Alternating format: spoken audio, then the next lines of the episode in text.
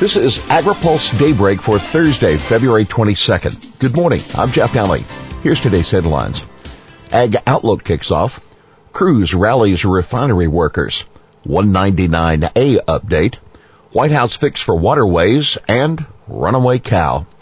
Perdue keynotes the USDA's 94th Ag Outlook Conference. USDA launches its 94th annual Ag Outlook Forum this morning in Arlington, Virginia.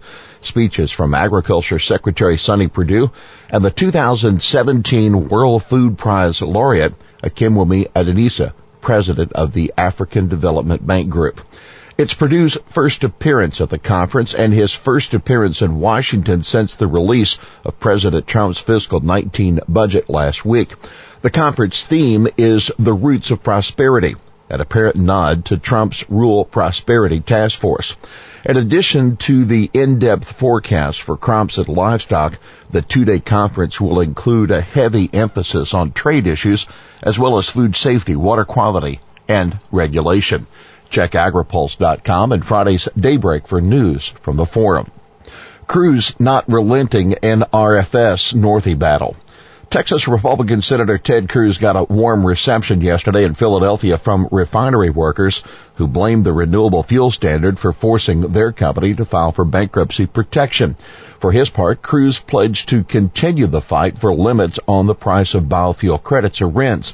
He made predictions of how long it would take him to prevail.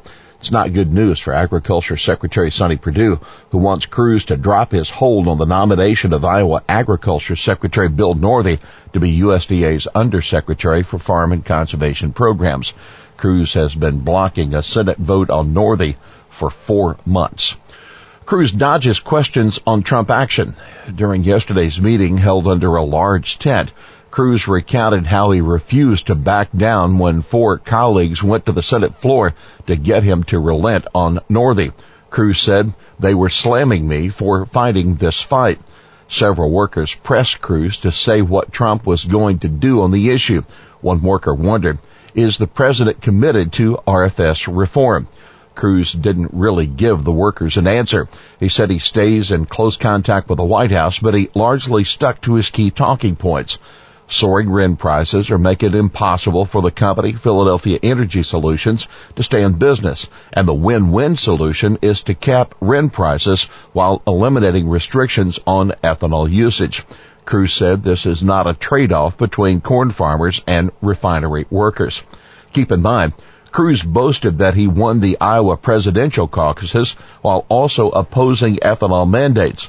Cruz took away from the experience that his arguments on the RFS will win the day when he has a chance to make them. House members push for 199A fix. Some 86 House members have signed a letter urging congressional leaders to find a compromise on the new Section 199A tax deduction for farmer cooperatives. The letter warns, left unchecked, Section 199A's uncompetitive impacts will ripple across many other industries. The two sides continue to talk, but there is no deal yet.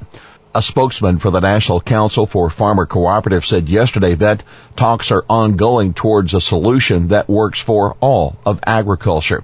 The goal is to include a fix to the tax deduction in the fiscal 18 spending bill that Congress must pass next month.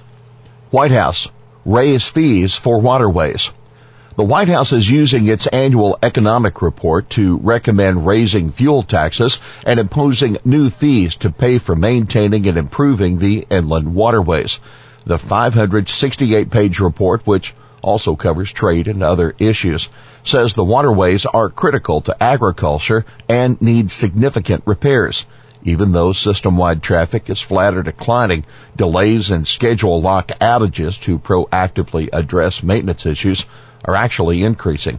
The report suggests allowing revenue from the barge fuel tax to be used on operations and maintenance, not just capital expenses. The report claims waterway managers sometimes delay making repairs so they can be funded out of the capital budget rather than O&M. The report also suggests raising the fuel tax and imposing new charges on users, including lockage and congestion fees. Keep in mind, agriculture shippers have long argued they can't afford to pay tolls to fund waterway improvements. Report. Remove barriers to ag trade.